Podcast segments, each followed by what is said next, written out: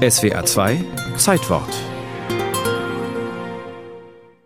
Seit über 50 Jahren schreibe ich und habe Bücher über Bücher verfasst.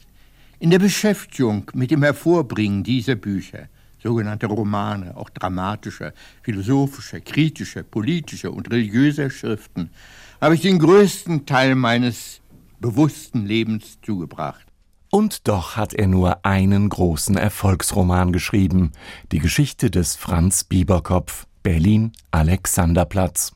Das Buch, in dem das Tempo der Zeit Sprache wird und Geschwindigkeitsrekorde bricht.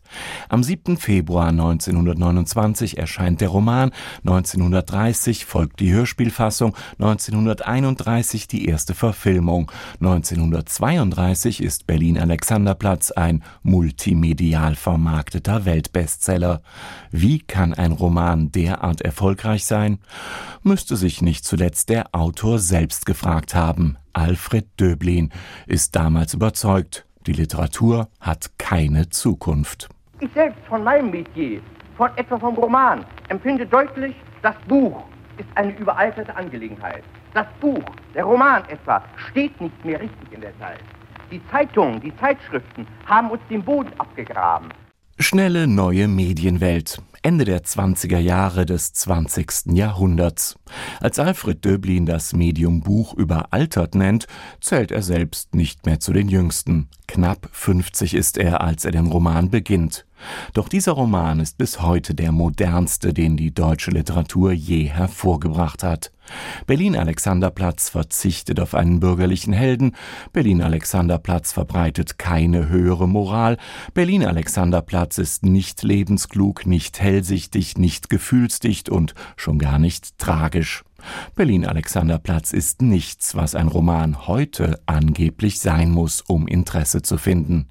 Und dennoch ist Berlin Alexanderplatz aktueller als alles, was sich großstadtromantisierende Schriftsteller derzeit an sozial-emotionalen Verstrickungen ausdenken.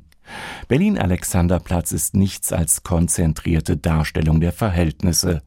Und der Romanheld, Franz Bieberkopf, ist einer, von dem es heißt, er hat nichts gegen Juden, aber er ist für Ordnung.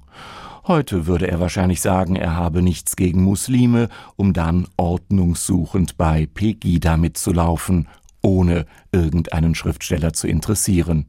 Wozu Bücher über Desorientierte am Rand der unteren Mittelschicht? Aber auch bei Alfred Döblin bleibt Franz Bieberkopf eine Ausnahme und der Roman ein Ausnahmefall. 1929 schreibt Döblin den größten Roman seines Lebens, als er für den Roman keine Zukunft sieht. 20 Jahre später, nach einer deutschen Zukunft weniger, wird Döblin den Hörern des Südwestfunks geradezu rührend bemüht, wieder Romane ans Herz legen. Meine Damen und Herren, vielleicht sind Sie Bücherfreunde und in dieser Ecke des Rundfunks erwarten Sie Hinweise auf interessante Neuerscheinungen. Aber selbst hat Döblin nie wieder etwas nur annähernd Interessantes wie Berlin Alexanderplatz geschrieben.